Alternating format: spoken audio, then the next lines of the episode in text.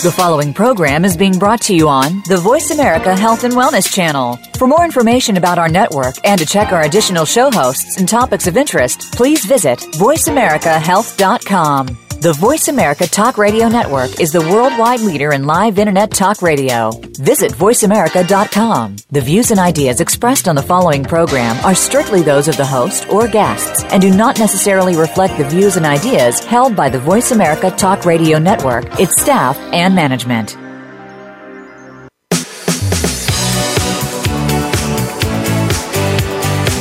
Welcome to Falling Through the Cracks. Feel alive and thrive with Dr. Rebecca Risk. Do you ever feel that even though nothing seems seriously wrong and you pass all the medical tests, that you still feel that your health, pain, and fatigue are completely out of control? It doesn't have to be that way. Listen to the tips and suggestions given on our program today and take back control of your health. Now, here is Dr. Rebecca Risk. Hi, everybody. Welcome to the show. Today we're talking with Henny Beaumont. She is an artist and por- portrait painter who lives in London, England. Today we're discussing her first book, Hole in the Heart Bringing Up Beth. So, Henny, welcome to the show. Hi, thank you for having me. um, can you uh, tell us what inspired you to write this graphic novel?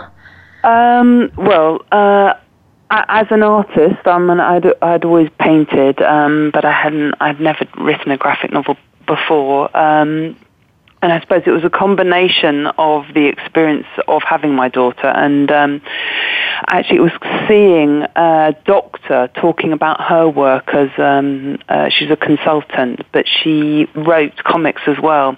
And I saw a talk she gave about her work as a doctor and her experience with patients and it completely inspired me and made me think oh, I really want to um, describe my experience that I'd had with my daughter um, in, in a kind of graphic format. Well, you know, it's a it's a very emotional book. Um, yeah. You know, I, I didn't think it would be quite that much, but when I started reading, I was like, wow, this is, you know, it, it seems like you didn't hold anything back. Um, You know, you know, um, and uh, uh, which I think is very brave of you. Um, and not a lot of people, I think, would want to share everything that you were thinking. Oh, um, and you know, and you uh, you definitely did, which I think is is important. Um, you know because y- your daughter has Down syndrome, and um, you know. It, to share what you went through is probably going to help a lot of other people to be okay with how they're feeling with it and and then to to overcome because it has a beautiful ending as well. Oh thank you. I mean that was that was basically was the idea was that there wasn't really, I felt, felt there wasn't anything really out there that described my own difficulties in coming to terms with her diagnosis because when I was pregnant I had no idea that she had Down syndrome. So it was a complete shock to me. And it took me quite a long time to get my head round um, the fact that she had Down syndrome. Uh, and there wasn't really anything, I felt that there was lots of sort of quite positive um, stuff about Down syndrome, which was great, but there wasn't anything that sort of described the process that I had gone through to get to the sort of more positive outcome in the end.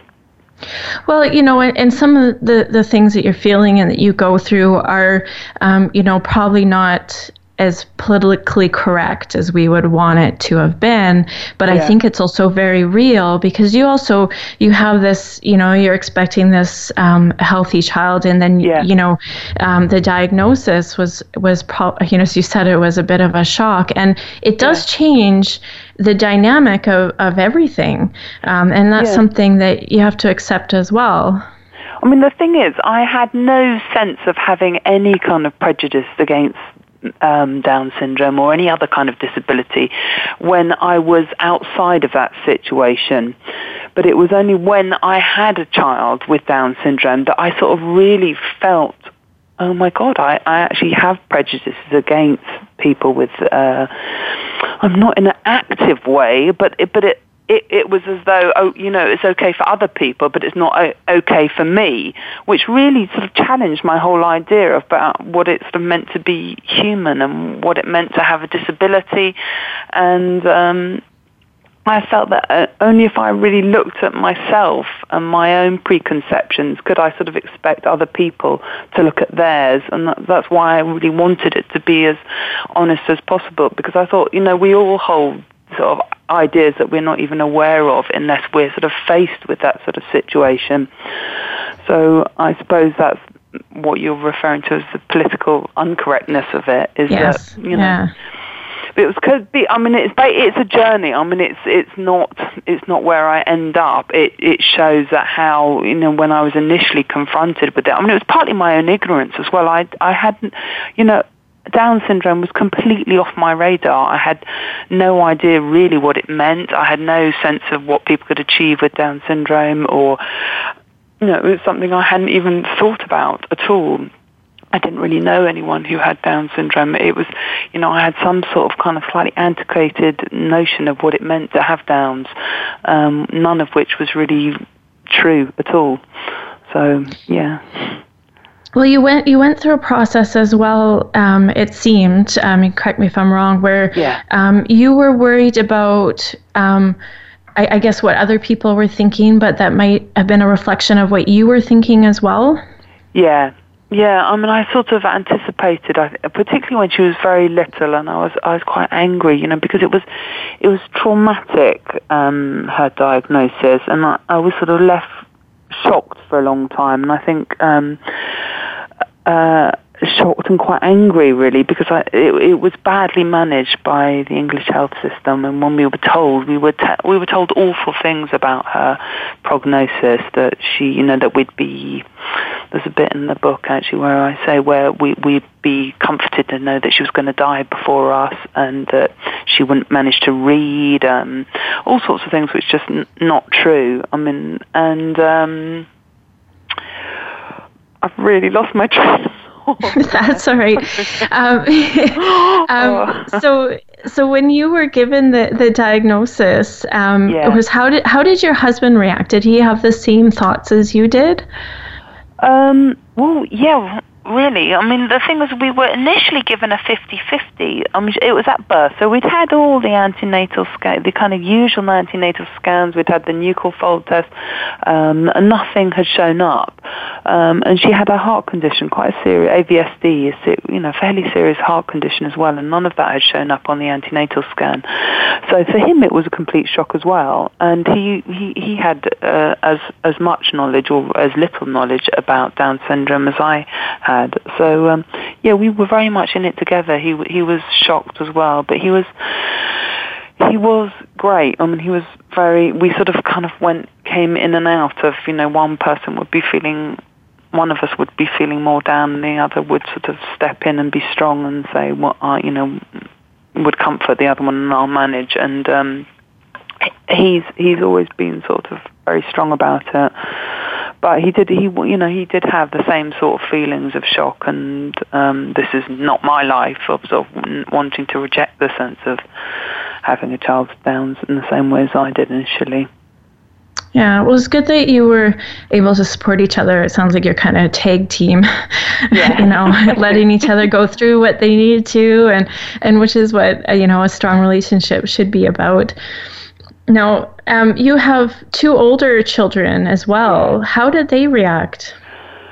Well, uh, I mean, I guess they picked up a lot of what, how we initially react. Um, although, um, and I was quite, I think, you know, with hindsight, I think I was a bit overwordy about my explanations with my eldest daughter, who was six at the time. Although she she disagrees with me, she said it, she found it helpful, but I think I sort of was a bit insistent on mm, kind of describing everything because I mean partly because I wanted her to be to be able to um, fend her for herself, you know, if she was asked about what it meant or if she was ever teased about her sister. I mean, in a quite in a way that actually never ever happened. No one really ever sort of um, commented to her about her sister or in a negative way. But um, so there, I think it was slightly coloured by my reaction, but actually, I mean, they just really adored her when she was a little baby. She was so sweet and kind of fluffy, and and um,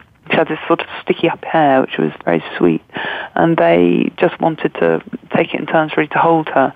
So they sort of fought over her. But, you know, it, through my prism of sort of gloom at the time. I, I, you know, when I drew the book, I sort of looked back at the photos of when she was a little baby, and you could see how much they adored her.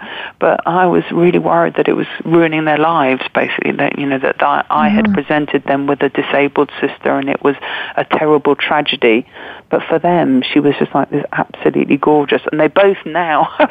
whenever I see a baby with, with Down syndrome, I have to take a photo from my older children because they absolutely love babies with Down syndrome. It reminds them of Bessie when she was little because she was just sort of floppy and sweet, and when you held her, she'd sort of just snuggle into you in such a sweet way. But I found that difficult to see it at the time. So I sort of, I feel like I sort of missed out a bit on her being a baby, even though obviously I was present, I was there. But I think the way in which they adored her um, was the way in which I probably would have liked to have been able to at the time. Mm-hmm. So you you said um, earlier that you had some misconceptions about Down syndrome, and um, wh- what were those, and, and where has it come from then? from there? Um, well, you know, it's partly it was our family GP actually who said um, she won't be able to read. Um, that uh, we'd be lucky if she could recognise the signs for men and women on toilets. It's a very odd thing anyway to um, pick out, but um, and then a lot of people who would say, you know, sort of well-meaning things, but would say, uh, you know, I've got a, you know, I've got a 30-year-old cousin. You know, this is when you're talking about to someone who's just had a baby. They'd say things, you know, I've got a whatever or older. I've got a cousin who's in his fifties and he's living in sheltered accommodation, and he, um, I know, does some kind of menial work or something in a way that they would try to be being nice, but they would be saying it as though you know this is the prognosis for your child, and I'd feel like kind of you know, you wouldn't say it to anyone else who had a small baby. You wouldn't project that far into the future of mm-hmm. what they might possibly be able to do, and also try and present it as a great thing.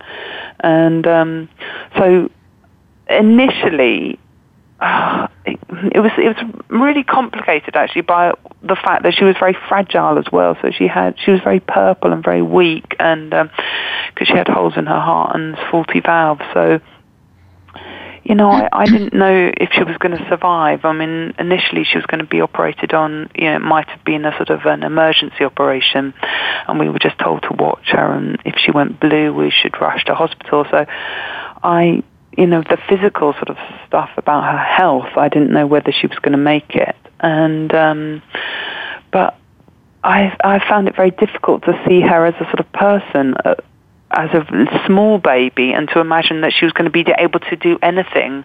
I remember thinking, oh, you know, what if she can't get through that stage where, you know, little babies, they pick up things and you're worried about them choking. I was sort of thinking, will she ever have enough sense to be able to get beyond that stage even? So there was sort of my, I mean, combined with sort of the kind of gloomy outlook I've been told by my GP and my own sort of difficulty in seeing her progressing, I um, I don't know. I didn't think she was going to achieve very much at all. Actually, yeah. But, um, um, we're gonna we're gonna take a quick break. We're talking today with Henny Beaumont about her graphic novel "Hole in the Heart," bringing up Beth. Uh, so we're gonna be back shortly. And tune in.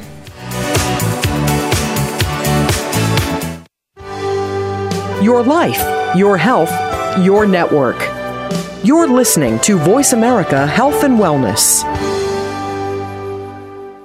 The largest syndicated alternative health talk program has come to the Voice America Network. The Dr. Bob Martin Show is the program that will answer your health questions and help you to heal your own body of many different ailments. Each week, you'll hear the answers that Dr. Bob gives to his callers that help them to be their own doctor most of the time. We'll also discuss developments on the healthcare front and what you need to do to keep your body in top form. The Dr. Bob Martin Show airs Wednesday mornings at 9 a.m. Eastern, 6 a.m. Pacific on Voice America Health and Wellness. We are bombarded with information daily about happy life strategies, beauty products, and business success ideas.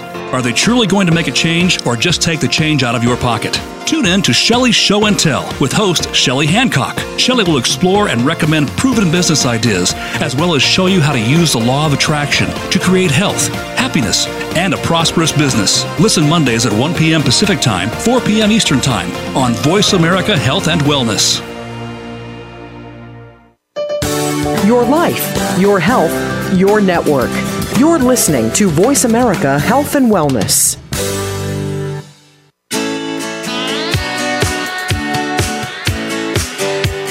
You are listening to Falling Through the Cracks with your host, Dr. Rebecca Risk. To reach the program today, please call in to 1 866 472 5792. Again, that's 1 866 472 5792. You may also send an email directly to Dr. Risk. The email address is anantacalgary at gmail.com. Now, back to Falling Through the Cracks. Feel alive and thrive. Hi, everybody. Welcome back. Today we're talking with Henny Beaumont. She's connecting with us from London, England today to discuss her graphic novel "Hole in the Heart," bringing up Beth. So, Henny, when when Beth was born, and you're you're dealing with the diagnosis of Down syndrome, which was a, a surprise to you, you also found out that she had you know serious heart condition. Um, how did that impact you, and, and what what happened with that? Oh well, it, you know, it was just a dreadful time, really. Um, so she Down syndrome first, and then because she was seemed quite weak, and I think the consultant who saw her suspected she had a hole in the heart. Then we then had a um, a scan at Great Ormond Street Hospital four days later, and they found she had two holes in her heart and an AVSD, um, so a faulty valve. And um, they said it would be possibly emergency um, operation or she might be okay, but we didn't really know.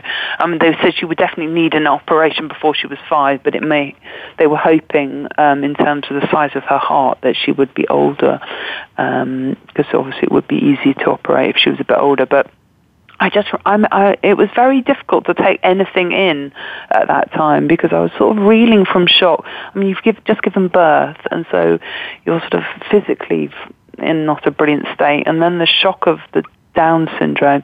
And then on top of that, then being told that your daughter might die, that she has, I don't think they said it like that, but they just said the word heart failure, which to me sounded like she's going to die.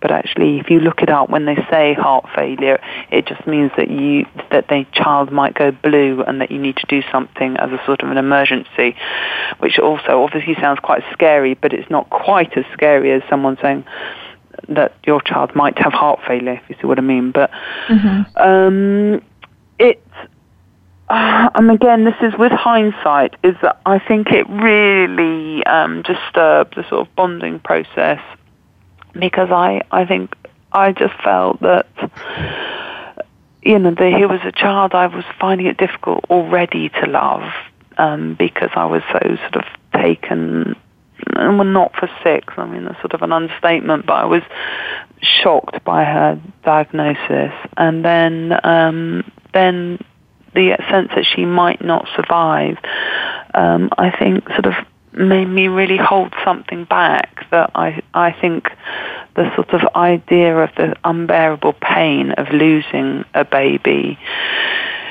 I don't know, I mean, whether this is true or not, but it's sort of some sort of self-preservation that I don't think I really connected with her properly until after she'd had the operation and um, she was in the all clear that um, you know she she we were told that it might be a very complicated um, recovery because of having Down syndrome that she might be in hospital for much longer than children would normally be.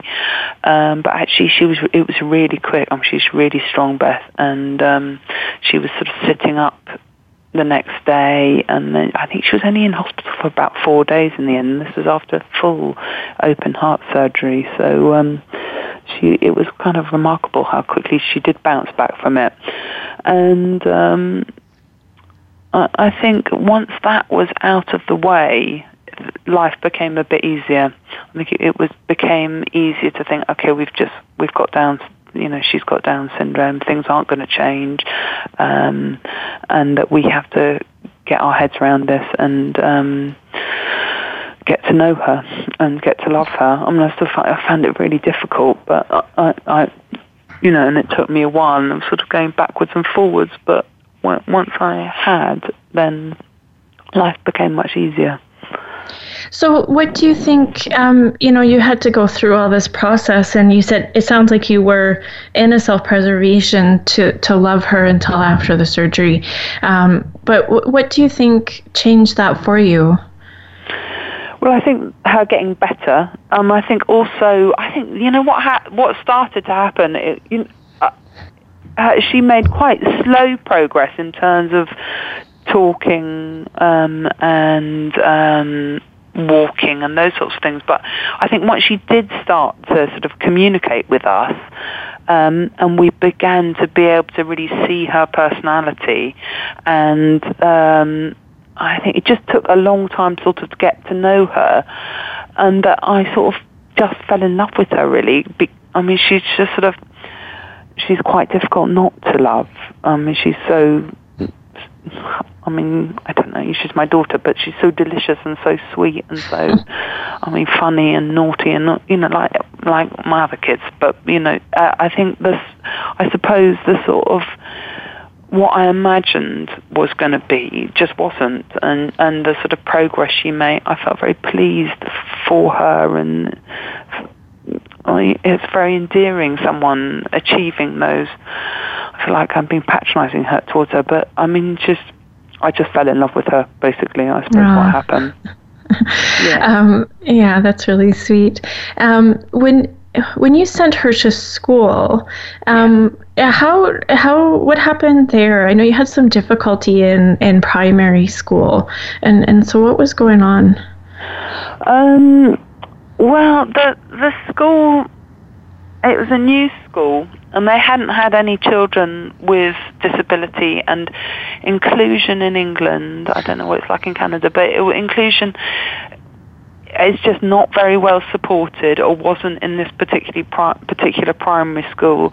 It wasn't. Um, the the special needs coordinator wasn't um, fully versed in what he should be doing with a child with Down syndrome. Um, I mean, and there's a lot of material available. Uh, there's a great place, Sarah Duffen Centre from the Down Syndrome Association. There's lots of information available, and they could have um, made it a lot easier, I think, for us.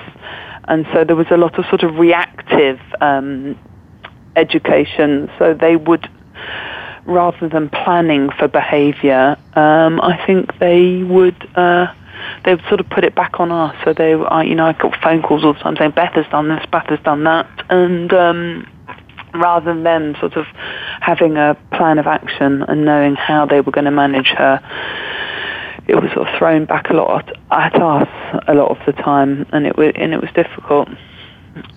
When when you sent her to secondary school, I know you had some debate about her yeah. going to a special school. What was what was going on in your head then? Um, well, I, wa- I wanted her to go to the same school as her sisters, which is uh, was a big comprehensive, um, which was local, and um, again, she would have been the first child to go there with Down syndrome, and there wasn't a big. Uh, group of kids with special needs there. Um, and also, I mean, one of the main things was that at, at primary school she had a, a support learning support assistant. So she had one adult with her sort of all day, so someone in lessons sitting with her. And in a way, it, it prevented her from uh, becoming as independent as I think she wanted to be. And it also was a bit kind of, it made her into sort of special in a kind of way that wasn't very helpful to her. So she would be a bit naughty and misbehave, but then if she had the sort of adult with her, then she, um, then I don't know, she got sort of special attention, I think. And uh, the school that we sent her to, uh, they have 10 kids in the class, but they all the children have to manage. They don't have individual, although the children have some of them have slightly more complex needs. Um, they have to cope as a group together, and they they have two teachers, and and I think it was just a really good thing for her having to manage on her own in a way that she hadn't at primary school. So although it was a although it's a school for kids with moderate learning difficulties, um, and it's a state school, so uh, it's a local state school as well. It, it felt to me that she'd have more independence there than she would have done at the local comprehensive school that we could have sent her to. And I just think the size of the the school um, and her both her sisters at the time were at that school, and they felt that she wouldn't cope. And, and I, I had to really take on board their opinions because they would have been at school with her and, and they knew the school. So, and they basically said, you'd be mad to send her here. So I had to really kind of go with that. Well, you know, it makes more sense to teach her to become independent and to allow her yeah. to to explore that on her own. Yeah. Yeah.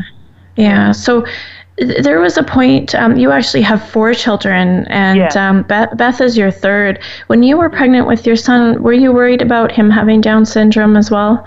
Uh, well i was no more likely. I mean uh, you can um, i was no more likely to have another child with down syndrome. So uh, betty it was a, for me to have her was a completely random occurrence, so it didn't make it more likely.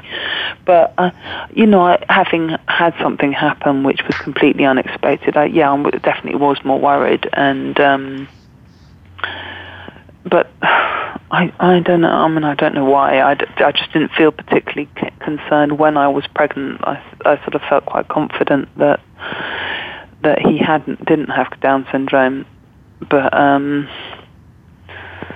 I didn't really, yeah, I mean, I, I was worried, being honest, I, I definitely was worried, but the, yeah, that's yeah, that's okay. Um, so, um, with in the family dynamics, it seems yeah. that you know near the end of the book that um, you know Beth is just a, a, part of the family, and it doesn't seem like you know she's um, you know needing anything extra aside from what she needs as a as a person. Do I have that that right? Is yeah. she sort of you know part of the family? Oh, call completely. Yeah, absolutely. Yeah, she just yeah she um, you know they she's good mates with her little brother. They've always sort of played together, and um, and with her both her big. I mean, yeah, with her big sister, she's kind of behaves more like a teenager, and um, she it's just it's difficult to really to describe it because it's just normal family life. So without I can't really think of anything particular, but we all kind of muck about together and watch telly together, and we're all watching Planet Earth at the moment together, and uh, just yeah, she's just part of the family. Exactly. Yeah. Yeah. Um, so uh, when um, throughout her life, um, including when she was at the, the primary school, uh, has she had any difficulty making friends?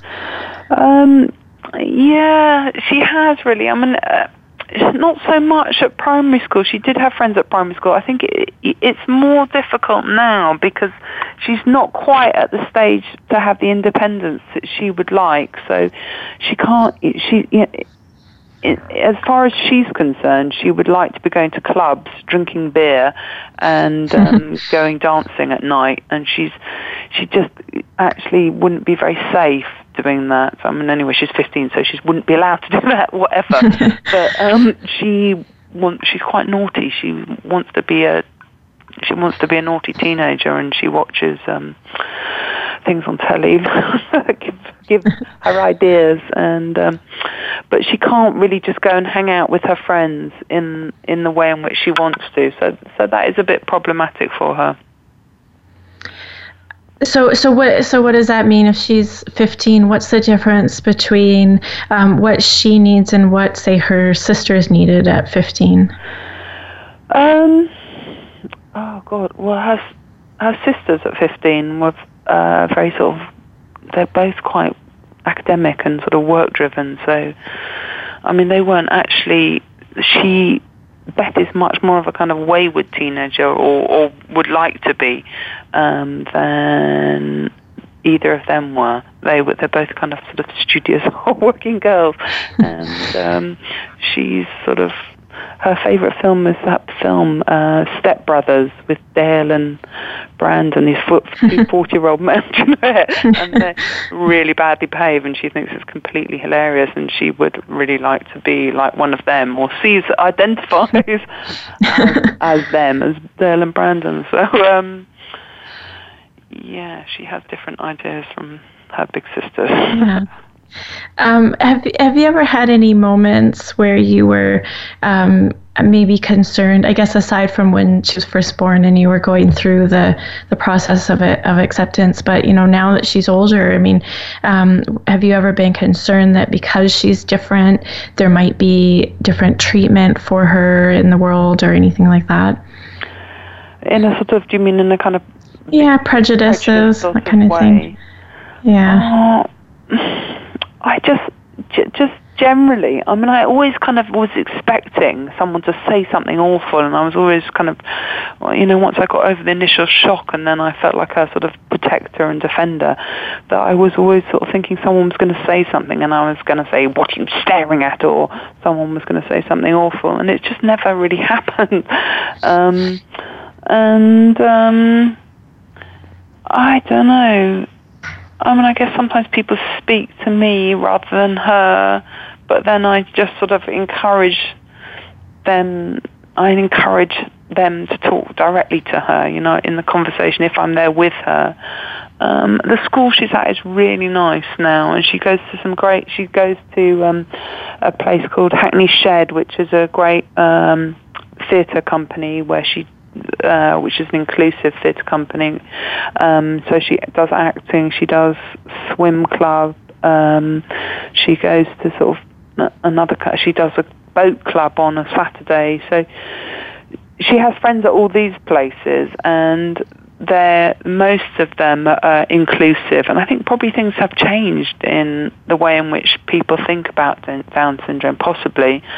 Or I think also I've become a bit more thick-skinned and a bit more forgiving. So if someone said something that was sort of a bit iffy, I think I would just explain to them or or and I think quite often people say things just because of ignorance and not because they're being kind of mean or or you know their prejudice is of a nature which is more of ignorance rather than sort of in nasty, uh, uh, uh, which we ever can uh, encounter.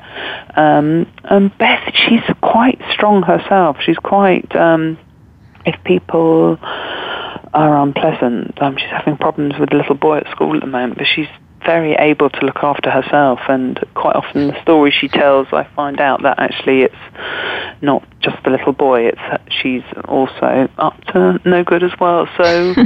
she, yeah, she can look after herself quite well. She can tell people she's you know, particularly with if her siblings are teasing her, um, she has quite a lot of practice in how to uh, fend for herself through uh, battling with her siblings. I would say. So. Uh, yeah, it sounds pretty normal for a 15 year old, really. Yeah. um, so we're going to take a quick break. Um, we will be back shortly. We're talking today with Henny Beaumont. She's the author of Hole in the Heart, Bringing Up Beth. And we'll be back shortly.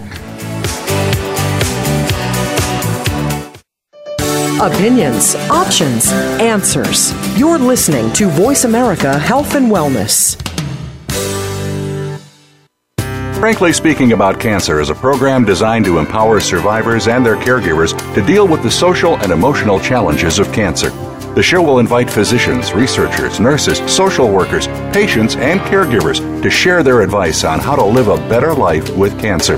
Join host Kim Thiboldeaux, President and CEO of the Cancer Support Community, Tuesday afternoons at 1 p.m. Pacific Time and 4 p.m. Eastern Time on the Voice America Health and Wellness Network. What causes us to be sick? We're not talking about the actual illness or the scientific cause of illnesses. We're talking about your body and health. Listen for the healing whisper of return to peace. Each week, host Dr. Marianne Chase shows you how to listen to your heart to identify poor health, stress, and disease. You'll learn how to heal energetically and spiritually, as well as physically. It's time to depend less on the drugs and more on the heart. The Healing Whisper airs live every Friday at 11 a.m. Eastern Time, 8 a.m. Pacific on Voice America Health and Wellness. Opinions, options, answers. You're listening to Voice America Health and Wellness.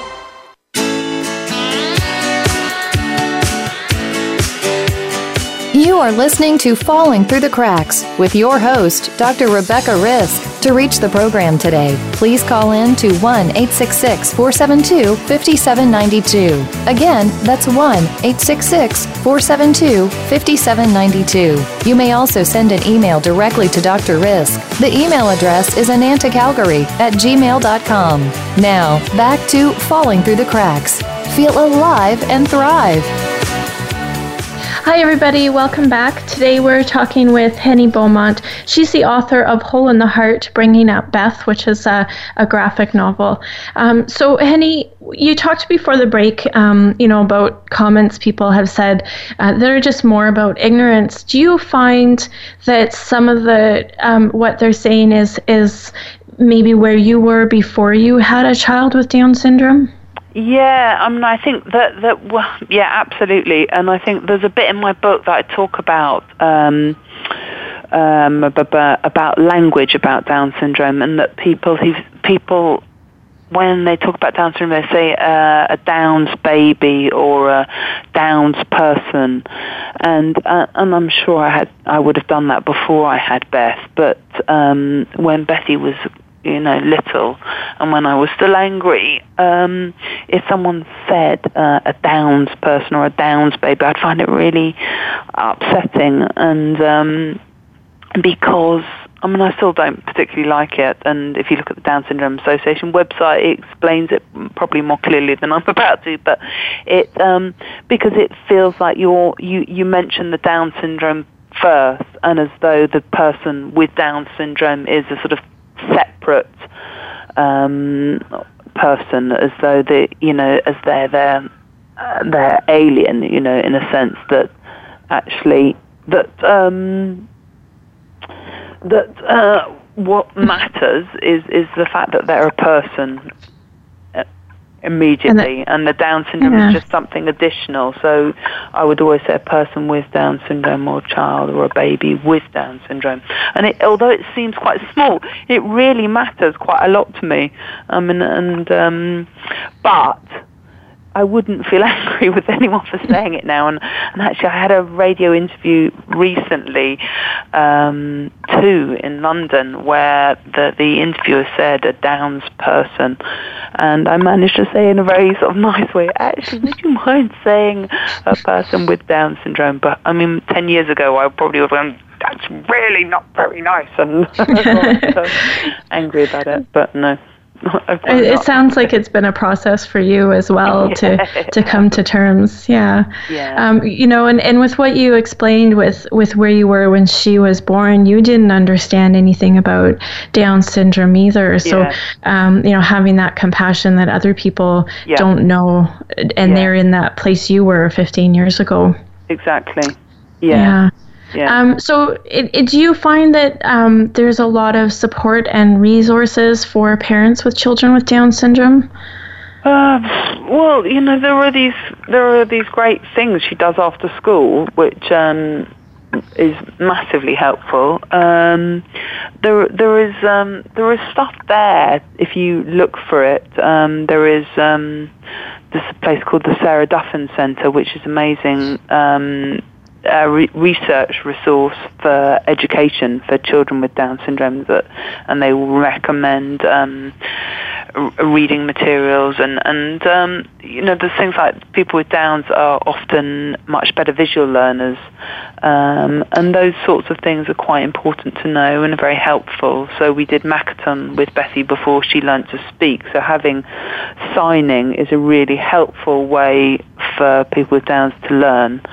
Um, so, yeah, we sort out information um, and we were able to sort out. I, I don't really know how much support. I mean, actually, I did meet. I met a woman last week who had had a baby and who knew her baby had Down syndrome antenatally, and you know, it's quite unusual here for someone to pro- to progress with the pregnancy where they find out the baby has Down syndrome.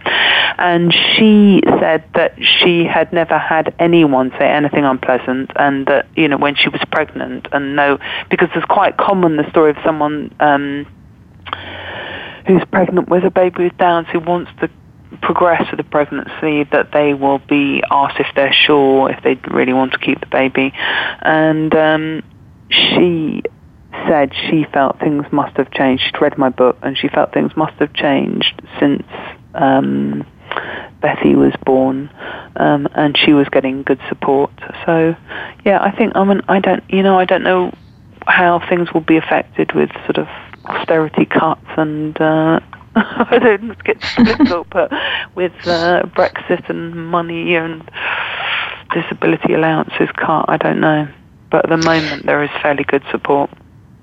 So um, now, with the the reason why some people would want to terminate that pregnancy.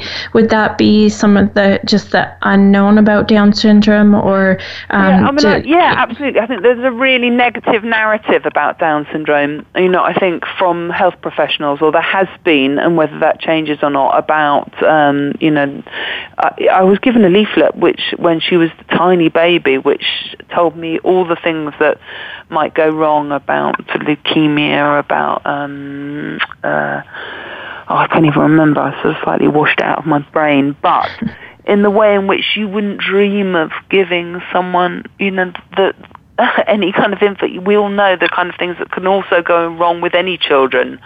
That you wouldn't say your child might get cancer, your child might get run over, your child might, you know, to someone with a newborn baby, it would be unthinkable. And so I think the sort of the the narrative around Downs of seeing it as a risk rather than a chance of having a baby with Down syndrome has been has been you know it needs to be redressed or balance a bit. Well, I, I think it's interesting the way that you just said that. Um, you know, the the risk of having a, a baby with Down syndrome instead of the chance of having yeah. a, a baby with Down syndrome, and and I, I know people who haven't been in your situation. Although listening to your story, I think we can all understand where you are. But I, I know the misconceptions of you know this child is going to be a burden, this child is going to be handicapped, yeah. and yeah. and that that's going to be too hard. Is that some of what people were were thinking? Yeah, I think so. Um, yeah, I think it's also looking at the, what the child won't be able to do rather than looking at what the child will be able to do, will be able to do, and being up to date with what kids with Downs um, children are achieving and, and also how they feel about their own lives. I mean, I read something recently about 90% of children, people with Down syndrome are happy with their lives. And um, so sort of taking that into account about how people with Down syndrome think about their lives and um, their achievements and their progress um, and their fulfillment. And, and, and what are we measuring it against? Are we are we only you know are we valuing people for uh, on just academic or intellectual grounds, or, or where where are we saying p- people's lives are worth living? You know, how are we rather not where, but how are we judging people's lives to be worth living or not? Yeah, yeah. It seems you know if they aren't going to be, you know, at, in a certain level, then as you're saying, we're judging that their life isn't worth living, which I yeah. I think is is not really where it should be. Yeah. yeah. Yeah. Which you probably agree with. Yeah. Um, so any um, if there's any parents or anybody who's in a similar situation, whether it's a child with Down syndrome or any other disability, what advice would you give them? Oh God! ah, I don't know. Depends what they were asking me. Um, was quite broad. Um, you know, I mean, I suppose just from my own story, I I felt that my life was over, that it well, I had, you know, that it was it was sounds melodramatic now. I thought my life was over, nothing would ever be the same again. But it's just nonsense. I mean, I've my family life has been really good, and Beth has not been a burden or or you know, any of the things that I thought she was going to be. That she is has been a real addition to my family, and uh, my kids all love her. Um, my my I love her, and my husband loves her. So. Um, you know, and all, if you decide to have children, they're all going to be a pain in the neck and they're all going to give you problems in some way and they're all going to give you huge joy as well. So I think, you know, if you're making the decision to have children, then you've decided to have children, I suppose. And, um, and if you love your children, then it's rewarding, but it's also difficult as well, isn't it? Sorry, yeah. that, that, sounds a bit dry. well, you know, it, it, it, I, I think the way you're saying it makes sense is that, um, you know, uh, if, if, correct me if I'm wrong, but what you're trying to say is that a, a child with Down syndrome um, has the label of what the difficulty may be, whereas other children will also have difficulties, and the both yeah. in both situations will bring you the same amount of joy as well. Yeah. Basically. Yeah. Yeah. Yeah. Um, which, which is a, a, good way to explain it. And I, I, I, wonder if, you know, that had been explained to you, the Down syndrome, in a different way um, when you were going through your difficulty, if it might have been easier for you. If somebody said, you know, yeah. this is what's going on, but we know. We know what it is. And, uh, um, you know, it's it's going to be no, no bigger challenge than any other yeah. child.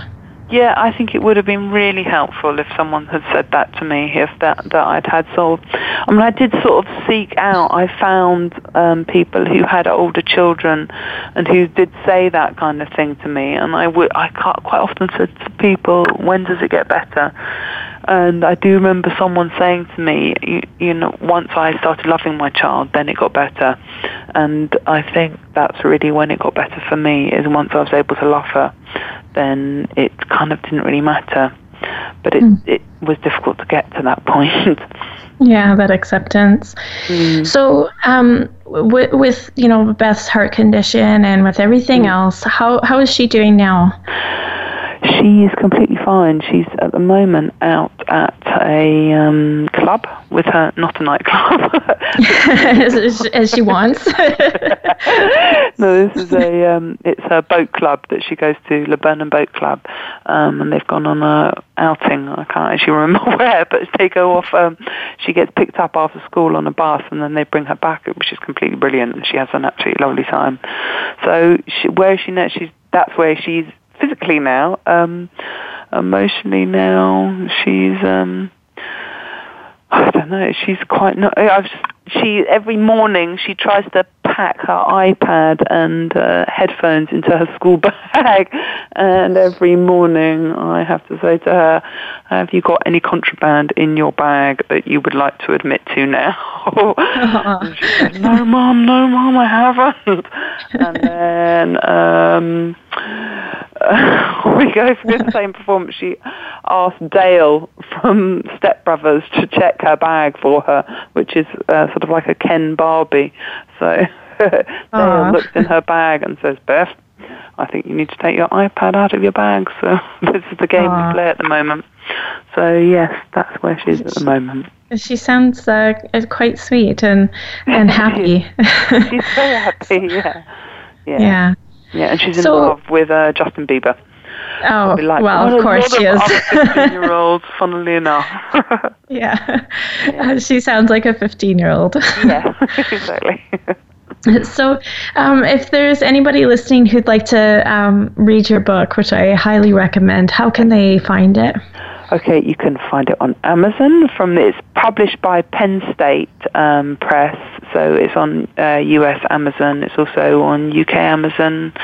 Um, it's just come out in Spain as well, um, and should be able to order it through bookshops as well if it's not in your local. It was at Waterstones, but uh, if it's not in, I don't know the American bookshops, but um, yeah. And if you can't find it, go to Penn State Press. But Amazon it is on Amazon, so you can get it there. That's great. Well, I want to thank you so much for sharing your story with me today. Um, I highly recommend this book to anyone, especially if you um, even just have a child going through, um, you know, the process of raising a child um, or a child with a disability. I think this book would be very helpful with a lot of what um, you go through with that. Thank you so much.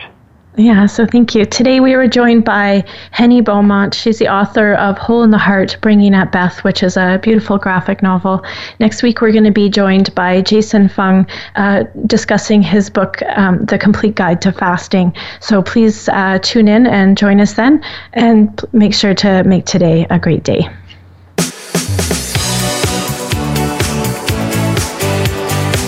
Thank you for tuning in to this week's edition of Falling Through the Cracks feel alive and thrive. Please join Dr. Rebecca Risk again next Monday at noon Eastern Time and 9 a.m. Pacific Time on the Voice America Health and Wellness channel. We'll talk more next week.